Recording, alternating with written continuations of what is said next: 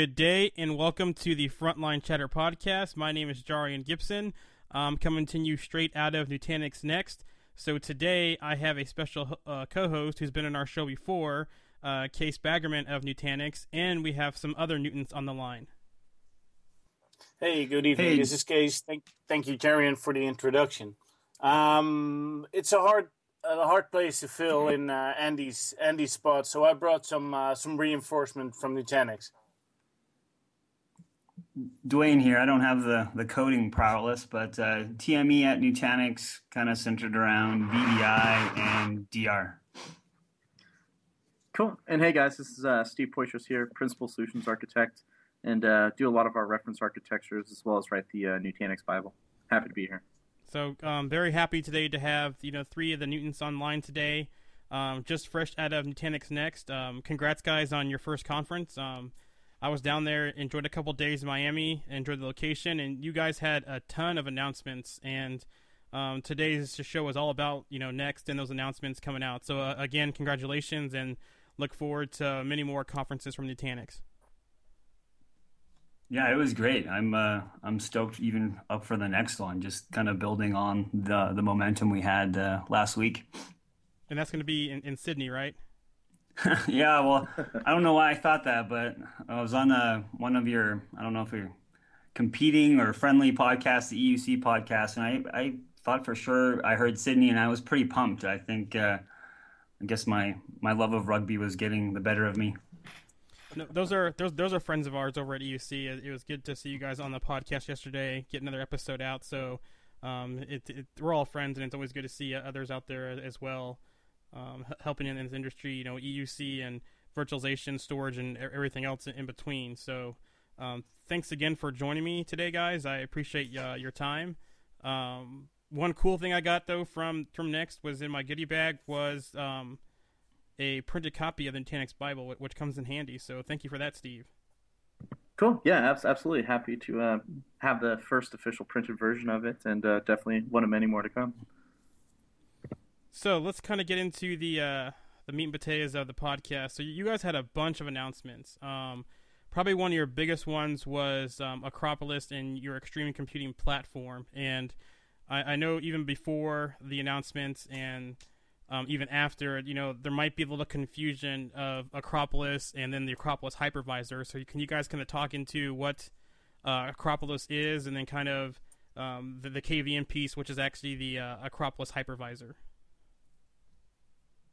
Yeah, well, I think Acropolis is kind of a, a catching of the distributed storage fabric. It's also the VM management, which is today just on on KVM, but the next pit stop is Hyper-V, and we'll kind of continue down down the road to ESXi2.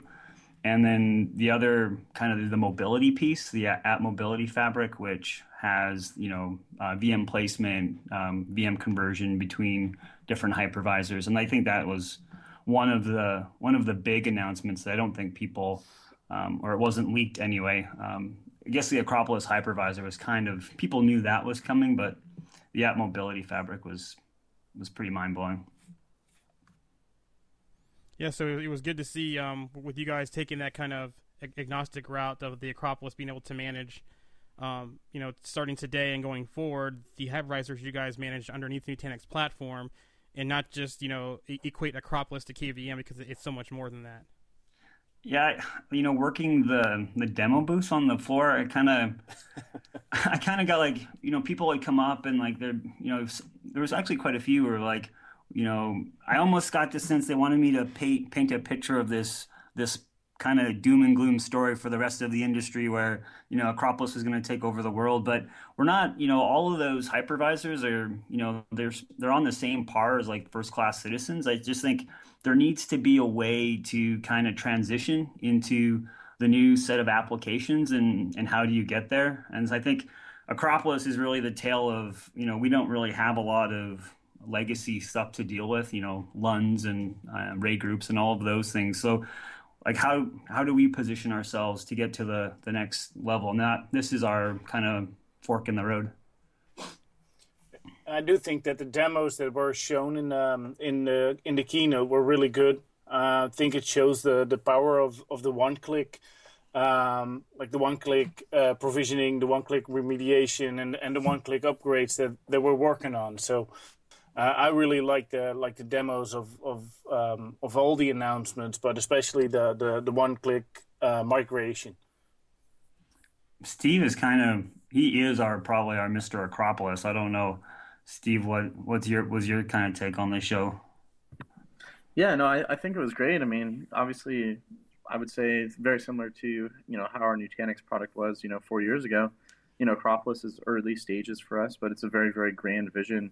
Um, you know, obviously starting out with the, the Acropolis hypervisor based on KVM and then expanding into Hyper-V and vSphere. Um, the other thing is, you know, all about the cloud management piece and integration. I mean, it's really, as Dwayne was talking about, that app mobility framework, you know, the ability, number one, to move a virtual machine or data between different hypervisors. But then also, you know, there's the future possibility to potentially do that out into the cloud. So if you have a service or an application where you need to migrate resources, or if you're over provisioned internally, you know, using that framework, you can you can actually dynamically migrate resources off to you know an AWS, Azure, or Google Compute Engine, um, you know, very easily without having to require any massive reconfiguration. So yeah, def- definitely some very exciting stuff. And I mean, it's early early stages right now, but uh, there's a lot of good feature for it. And some of those features are not in this current version of of the NOS, but the next version after this, correct? Correct. Yeah. So these are like a four five X. So. I, but we're, I ship, wanna... we're shipping KVM uh, for a while now. Do you know what the reason is, uh, Steve? Oh, why we were shipping KVM for a while? Yeah. Why we why why uh, did we ship KVM and didn't make a big announcement of it yet? Because um, it's in the product for a while now. Yeah, I mean, so KVM has actually been out for a, a, very long time, and actually, a lot of our largest deployments are actually running on KVM.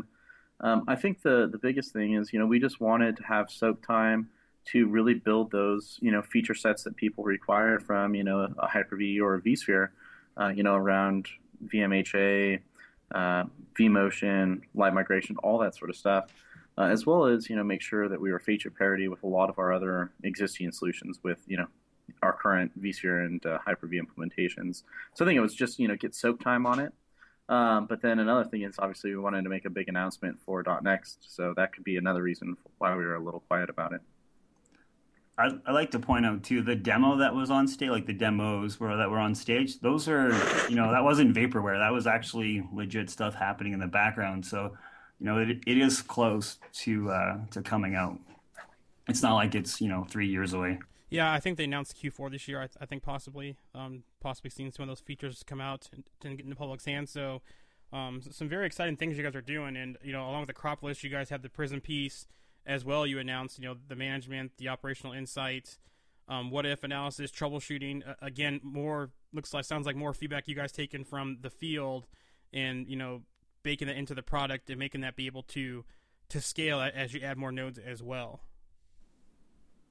Yeah, bang on. I think we have, uh, you know, the the scale out story is, you know, if you own the data, you can do so much with it. So I think it's just kind of building up on that ownership and using really just intelligence. Like there's obviously people far smarter than me within the company, thank God, um, working on those things. But though, like they're distributed engineers. I, I, I always like Karthik's probably the poster child because he always gets kind of grabbed for the cube for videos, but man, he's just uh, the whole. You know, we have a team of Karthiks involved that are kind of building out all of those feature sets. So out of the uh, announcements coming out, you know, what was, what you guys you guys' favorite announcements? You know, shipping today and looking forward to the 4.5 release. I'll let uh, I'll let Steve take the the first one.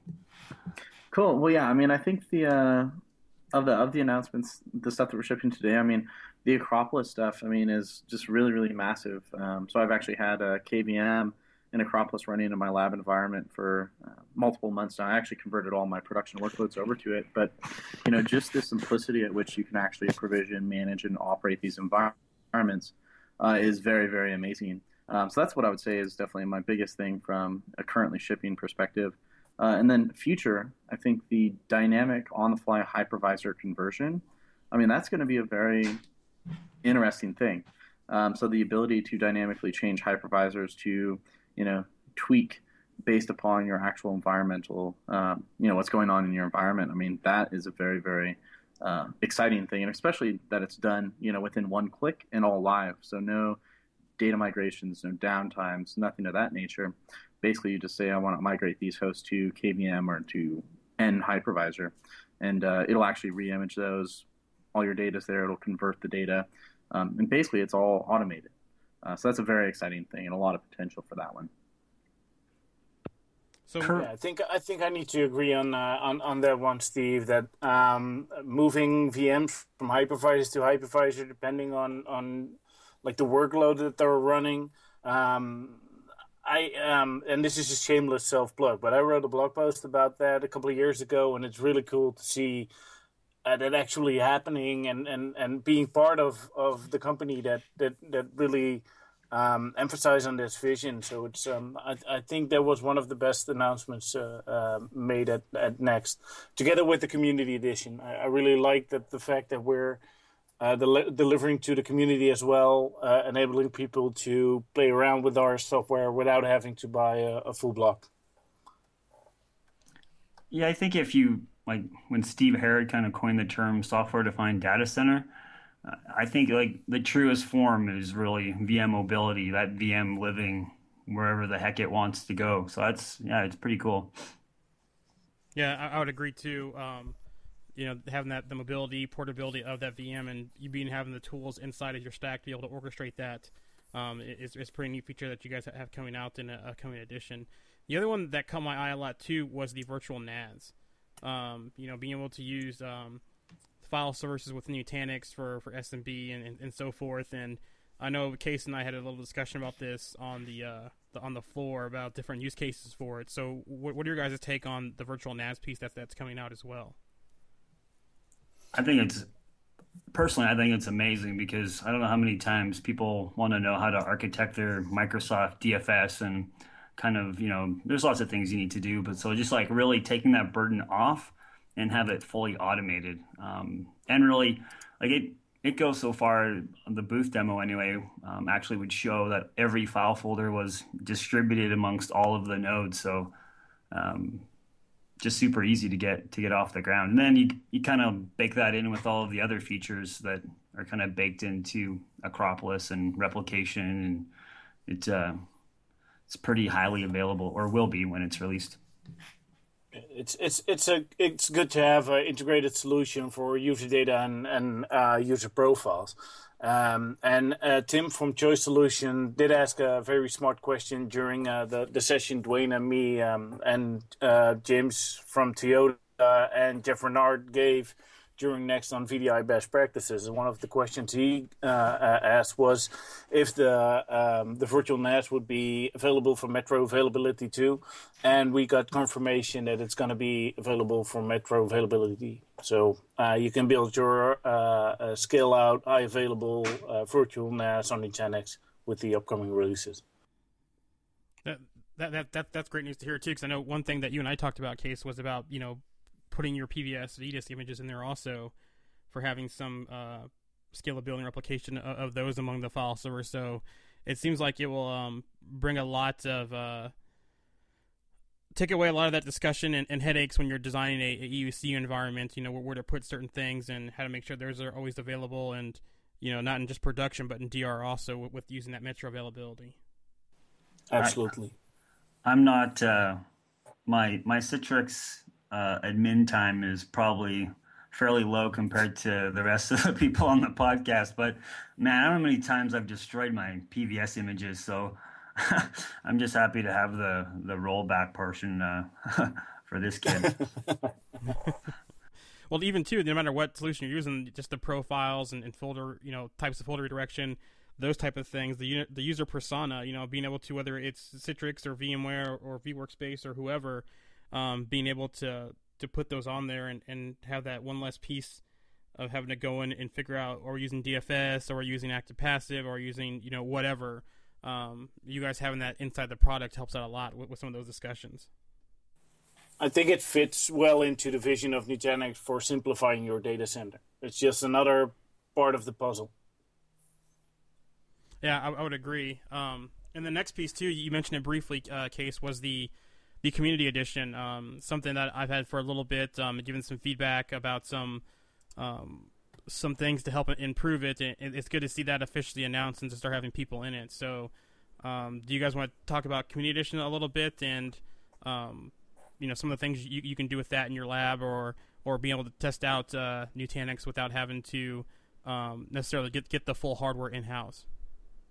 So um, I haven't tested the community edition myself, but one of the uh, so the feedback I got from the community edition is that it's easy to set up, um, but uh, one of the uh, the downsides is that you probably need some some uh, specific hardware to do so. Uh, but luckily, one of our Nutanix technology champions, uh, he um, uh, he presented about Community Edition during next during one of our unconference sessions, um, and he has a virtual instance of uh, of, of uh, Community Edition too. So if you want to download it, or if you want to, so you can download it and run it within uh, VMware Fusion if you want to. Yeah, I was actually uh, in that session. It was pretty neat to see that that they created a three node cluster during that session. Um, and you know, two of the nodes were you know traditional server hardware, and the third node he brought up on inside of VMware Workstation, or, I'm sorry, VMware Fusion, running on his MacBook Pro. So you know, from getting into playing with it, you know, you can start with a single node. Um, you can do up to four nodes um, in a cluster, and, and, I believe you get all the features um, of the Nutanix platform except for I think Cloud Connect and Metro Cluster you don't get. Um, but it's nice because you can start with you know two disk, um, you know one having to be SSD, um, and then go from there and you know test out uh, KVM and, and, Acropolis and um, majority of the features of the Nutanix platform. So it, it's good that you guys are finally getting that out there, um, being able to get that in the public's hands. Um, I know I had a little hiccup with it. I gave feedback, and now that issue is fixed um, within the public release. So you guys have been pretty good on the forums of, uh, of supporting the product as well. There's been some really good community warriors, though.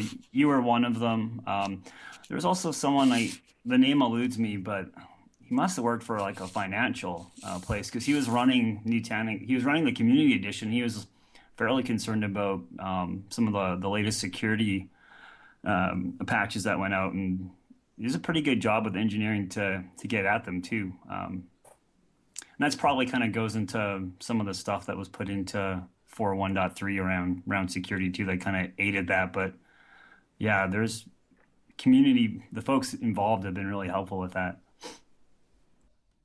So yeah, so um, kind of getting more in, into some of the stuff here as well. There was this big term that you guys are talking about, invisible infrastructure. So, you know, for our listeners who may not have been at Next or have been following the announcements, you know, what does invisible infrastructure mean to Nutanix? Well, from my perspective, it's really hard, hardware by itself really doesn't deliver any value. Users really don't care about it, right? They don't they don't call call you up and start talking about CPUs, hard drives, and storage latencies. They're more focused on the application, and so that's where kind of where we want to head from that perspective, giving all of the bit twiddling, just really eliminating it, and so you can kind of focus higher up the stack. Like you don't you don't really when you wake up in the morning and flip on the light switch, you don't really think about the electricity, the power dam, or in my case, probably a coal plant somewhere in Alberta.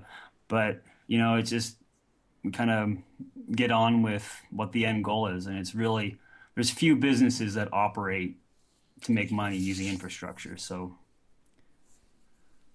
yeah, I mean, re- realistically, infrastructure you know, compute, server, storage, network. I mean, it's really just a means to an end, which, as Dwayne was mentioning, it's all about the applications, the services uh, that's actually running on top of those. And, you know, I think, you know, it's all about abstracting all that so you can worry about your applications, your services, the things you actually care about, and not having to manage those low level intricacies that are really just nothing more than, you know, a means to an end.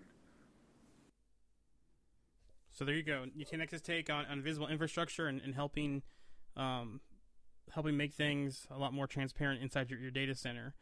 Um, kind of getting back to the Acropolis, and you know, with some of us on the call being EUC guys, um, you know, I, I, had some back and forth with some people on, on, Twitter about Acropolis and and what what should be supported. Um, you know, from a data center side, it makes perfect sense. Um, but from a EUC side, getting that broker um, integration is going to be a, a, key point for that on the EUC side. So when you're looking at some of the the players in the market, you know, we can automatically throw VMware out the door because they only support their hypervisor.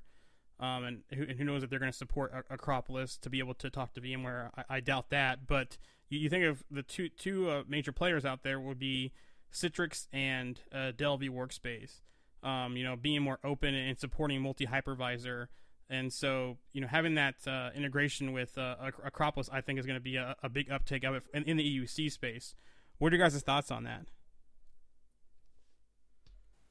Well, um, I, I, do agree that it would be great, great for both Nutanix and uh, every other vendor to to have support for Acropolis. If you look at Acropolis um, as a subtraction layer to your hypervisor, you could just talk to Acropolis and let Acropolis talk to the hypervisor, and it doesn't really matter um, on what hypervisor the VM is running, and you get that uh, VM mobility stuff that we're we were just talking about. Um, but then again, uh, it, it will take some time and some effort from from uh, others than Nutanix to uh, to have that incorporated. And um, um, uh, I guess the, the, the, conversation is, is started, and uh, we're working hard to uh, to get um, Acropolis supported for VDI or server based computing solutions too. Yeah, it, it seems like uh, a lot of the, the tweets I was involved with last week during the conference, everyone was hung up on, on KVM, KVM, KVM and I kept saying, you know, get past kind of the KVM support. You know, the Acropolis piece will support more than just KVM. Let the brokers talk to Acropolis, and then let Acropolis talk to um, handle the hypervisor underneath. That, that's where you guys come in to, do that validation. Just let the people who do the the brokering piece talk to um, the Acropolis piece, and that way, you know, yes, they're going to make sure that the, the VDAs or the agents for their products works on the OS on the hypervisor. But as far as like the integration for you know the images and, and the cloning and the power pieces you know just talk to acropolis for that and let acropolis handle everything else that's that, that's kind of my take on it. Yeah and i think that's actually an extremely big and an important piece right? Because you know you could actually have you know one single integration from you know whatever broker to the acropolis api and on the back end we might be running three different hypervisors. So you know for those things that need vgpu that might be used running on top of uh, esxi or vsphere. Uh, for those things that you know need some of the Hyper-V capabilities that might be running on Hyper-V, uh, and then for those you know desktops that uh, can actually run on top of KVM or where they don't really care about uh, some of the items, you know those can run on KVM. But the thing is, is all you do is you have the broker con- contacting or communicating with Acropolis. You set your policies from a high level perspective, and then realistically, Acropolis can just decide where desktops need to go, uh, and really, you know, make the hypervisor transparent in that sense. Yeah, I don't think. Go ahead. Uh, yeah, I just don't think like if you're installing an agent into the desktop, um, there really wouldn't be a lot of work from the the Acropolis side to for the REST API just to to deploy them out. But you could even kind of do blunt force trauma and just do the copying too. But yeah, it's interesting anyway. Yeah, because today you, you can pretty much run on, you know, from a XenDesktop's perspective, XenApp perspective, you can run on any hypervisor you want. It's just more about the integration of the provisioning and the power management. Now, if, if you didn't want those features, you could certainly do that today um, with, with Acropolis or even KVM, but you wouldn't have the complete integration. You know, it, it would still broker the connections. It just wouldn't have any, any more of the, the brokering features inside of it.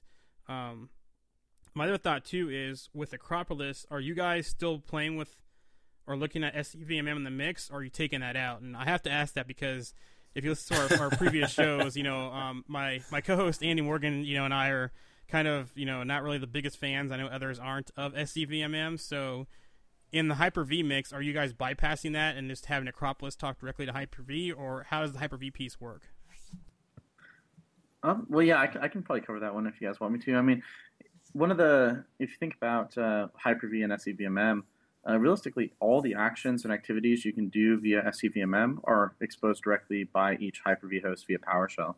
Um, so basically, you know, we can directly integrate on top of the Hyper-V host without actually having to have SCVMM in, the mix.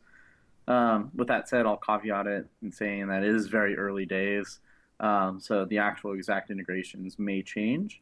Um, but from a Hyper-V perspective, there are no strict dependencies on SCVMM uh, for the majority of things. Besides, you know, there's some stuff with logical networking, uh, things around that nature. But um, it does provide a lot more integration abilities uh, where we could potentially take that out of the mix. It would also depend on what applications uh, or things are platformed on top of it. So Azure Pack, as an example, uh, is built on top of the SCVMM construct. So that might be one scenario where SCVMM would be a tight requirement for that mix.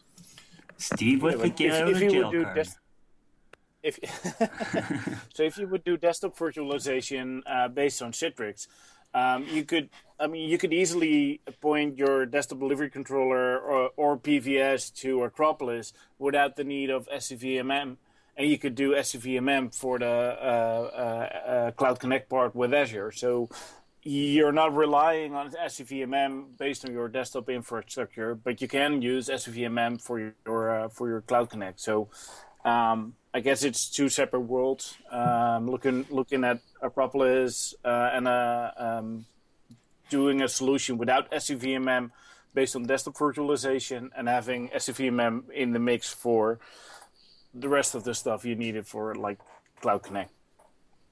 Yeah, so so basically, you know, it, it's kind of taking that route to where it's it's a depends or it's optional, but it's not going to be required um, unless you're doing it like like a certain feature like like Cloud Connect, which is good to hear.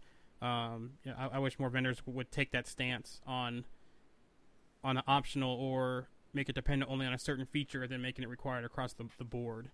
Um, but yeah, I, I, won't go down that rabbit hole of that conversation. So, so yeah, so I look forward to you know to you guys working more with, with some of the vendors out there and, and getting that um, support in the in the EUC space. Um, ho- hopefully, we'll see something in the future from Citrix and or Dell or or both. You know, uh, supporting um, direct integration with, with Acropolis. Um, you guys also announced some other um, enhancements as well, and some more of your your configured to order models also. So in, instead of having those set models and SKUs to pick from with uh, only a handful of options, you're, you're, taking pretty much the whole line and making it. Um, you, you can pick and choose which pieces you want. Um, have you guys seen a lot of requests from that from the field? Um, and is that going to um, further help you know the Nutanix um, out there because people can actually you know more uh, fine tune what, what they need on the systems from a hardware perspective. I think most you know every every customer is different or perceived to be different anyway. So it definitely it helps quite a bit from you know the we kind of had this got brought up at the end of the the EUC podcast too about you know having options and specs on, on what you're doing. So it'll definitely help. Um, it has the possible opportunity to make it more, you know, not as simple. I had a, a good chat with Ron Oglesby, Ron Oglesby on the same topic about, you know, you were at once had a very defined set of hardware, so it was like, you know, you just slap it in and go. But luckily, there's been a ton of work put into sizer.nutanix.com, which like basically, you know, you put in your requirements and it spits you out the bomb. So, um, it, yeah, I think it'll be very powerful for for everybody. So it's a very nice. camera. yeah. Go ahead, Keith. Kees. Uh, oh, I, I, I uh, or hey, um, I agree on that one. Um, I'm, I'm getting pulled in a lot of uh, VDI and server-based computing sizing discussions, and I really, uh, I really like the fact that we can do a, a CTO, so we can fit the model for this specific customer because not everybody wants to size their desktop according to uh, login VSI profiles or um, you know there's always this this separate use case that needs more resources than than you would expect. And with configure to order we can um, better uh, we can make a better fit for our customers. Very good because I remember that started with the 3000 series and then you guys would expand that now to the all the different models you guys offer. So uh, again it, it's good to see that coming out, out of next as well. Um, and you know we, we kind of talked about 4.3 a little bit but um, do you guys want to talk about a little bit more with 4.3 just coming out some of the new um, features enhancements? I'll talk about one that was kind of it was out there kind of hidden um, but kind of so mixed clusters. So um, both the ability to take a esxi or hyper-v cluster and add a kvm node into the mix that can offer just kind of a more cost effective way just to add pure storage. So that's kind of like one of the building blocks for the application mobility fabric is you know having a mixed cluster. So that was kind of I found it interesting. There wasn't really a lot on it, but um, that was one that came out with that. No, I was gonna say yeah, that was an interesting feature as well because it was also helping with with deployment too, to where, um, you know, instead of have I think that helped change some of the the foundation piece as well, um, when it originally setting the cluster up, and then go ahead and changing out the hypervisor underneath, kind of like one node at a time. Correct? Yeah. So like today, the it's only a 6035C, a cold storage node um, that's allowed in that mix. But that is, that is the process for the app mobility fabric that will will go ahead and do that. I think uh, you know kind of the next probably long term plan is to get while you can't run any VMs on that KVM node in that mix cluster today, the next piece will be able to run the the, the file services on those nodes and then kind of just keep keep growing it out over time. Nice. And then you were getting ready to mention uh, another feature before I, I jumped in on the on the mixed cluster. Just one that happened to be at the booth that people seemed to really like, and I think it was because of it depended on where you sit in the management stack, but the top of rack visibility. That you know, I talked to guys that are like, man, I don't, I don't have any insight into the networking, so they were they were pretty happy to get, you know, basically find your VM, click on the NIC, then be able to track that right down to the the physical switch port um, seemed to be actually one of the, the top things I ended up talking about. Dwayne, correct correct me if I'm wrong, but um, this is for vSphere only at this moment, right? Yeah, just uh, vSphere today. All right. And the thing I really liked was the uh, the in-guest iSCSI support. Um, I know that uh, one of my di- direct team members, Josh Odgers, is really passionate about having Exchange on NFS and why Microsoft uh, doesn't really support it as of now. Um, and in a lot of conversations where the customer really wants uh, Microsoft supported configuration, we, we now can do in-guest iSCSI for both Exchange and, and, and SQL. So um, it's it's furthermore expanding the use cases for Nutanix on a Microsoft supported platform. And another one too was um, the sync replication, where you guys uh, expanded that to other hypervisors also as well, correct? Um, because wasn't yeah. it, uh, wasn't that limited in the past, but now you, you expanded support for that as well. Yeah, now Hyper-V as well has the ability to do uh, sync rep between two clusters. Um, and I guess I guess we need to uh, ask Steve for the erasure coding part. I think he he's the man for that part. Oh yeah, no, absolutely. I mean, erasure coding uh, has actually been in the product for a while. It's just been something that has been hidden, um, and just uh, finally publicly released and announced here. But I mean, erasure coding. Those familiar with RAID concepts, or RAID five, or RAID six, or RAID DP, uh, we're essentially taking strips or chunks of data uh, and then calculating parity based upon those, so you can recalculate that data in the case of a failure. Um, it's a really nice thing because rather than having to you know, maintain a replication factor, which is what a lot of hyperconverged players are using, where essentially you have a primary copy of data and then a replica or two replicas of that data. You know, that can lead to a fairly substantial overhead um, and reduce your actual usable capacity versus with erasure coding, because you're actually doing parity calculation and you don't need an exact duplicate of that data, uh, you actually get much smaller overhead. So, um, you know, if, uh, if we take a look at a traditional strip, which is, you know, I would have four data blocks and one parity block within this strip, uh, which is equivalent to an n plus one or a replication factor two availability. You know, rather than having a 2x data overhead, I'm actually only seeing a 1.2x overhead. So definitely some very nice things in terms of uh, actual uh, increases to usable capacity with erasure coding. Yeah, I think the one of the you talked about the interesting part for me just that that strip size is adaptable based on the, the size of your cluster so that's kind of kind of neat you don't have to really do anything and just it'll go on its merry way and give you your storage back yeah and one more thing too i saw as well was um back on the on the prism side was the uh the app framework um, where it was kind of like briefly talked about a little bit, and then I saw some tweets um, from from Andre and from Liquidware where they did some stuff where they bought they brought some of the the Stratusphere pieces into Prism using some of that app framework. So something else I'm I'm looking forward to learning more about that feature as well to be able to to bring stuff into the Prism interface and, and to have some of that information and, and metrics all from that single interface. Yeah, if you have the ability for a REST API, you can really kind of jump into the you know the own really the Nutanix App Store and kind of get your get your gear inside of uh, the Nutanix framework. I know uh, talking to the the Rubrik guys that were at the show, you know they're they're fairly interested in that too. But they today they're only they only support ESXi, but um, but it'll be interesting.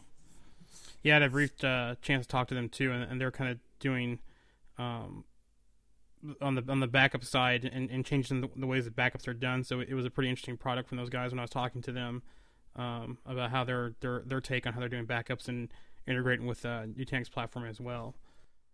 It uh, just distribute all things like, like even uh, what, what was the other one? vArmour. They had a distributed security as well. They were at the show. Um, it was kind of it was kind of neat actually seeing the the vendor community there. Um, it was great.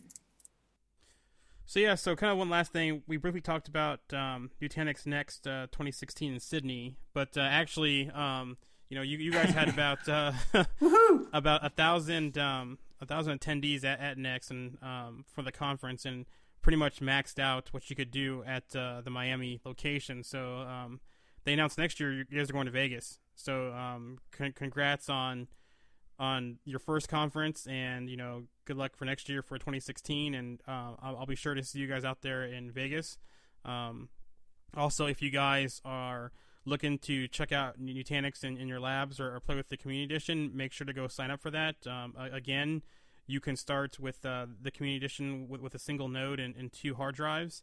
Um, either a single SSD and a regular spinning disk, or do all SSD drives. But uh, make sure to check that out. Um, and also, uh, there's plenty of videos out there that go more in depth about the announcements and, and features of what's coming in 4.13 along with um, 4.5. So make sure to check that out. And for even deeper information on Nutanix, make sure to check out the Nutanix Bible um, by, by, Steve as well. Um, and if you're at the conference, you're lucky enough to get a hard uh, copy of that. So um, thanks for joining us today on the Frontline Chatter podcast. Um, my name is Jordan Gibson with my guest host, uh, my guest co-host, uh, Kees Baggerman, and thank you to uh, Dwayne and Steve from Nutanix also joining us today. Thanks for having us. Thank you, guys. Yeah, thanks for having us on. All right, everyone have a good day. Bye.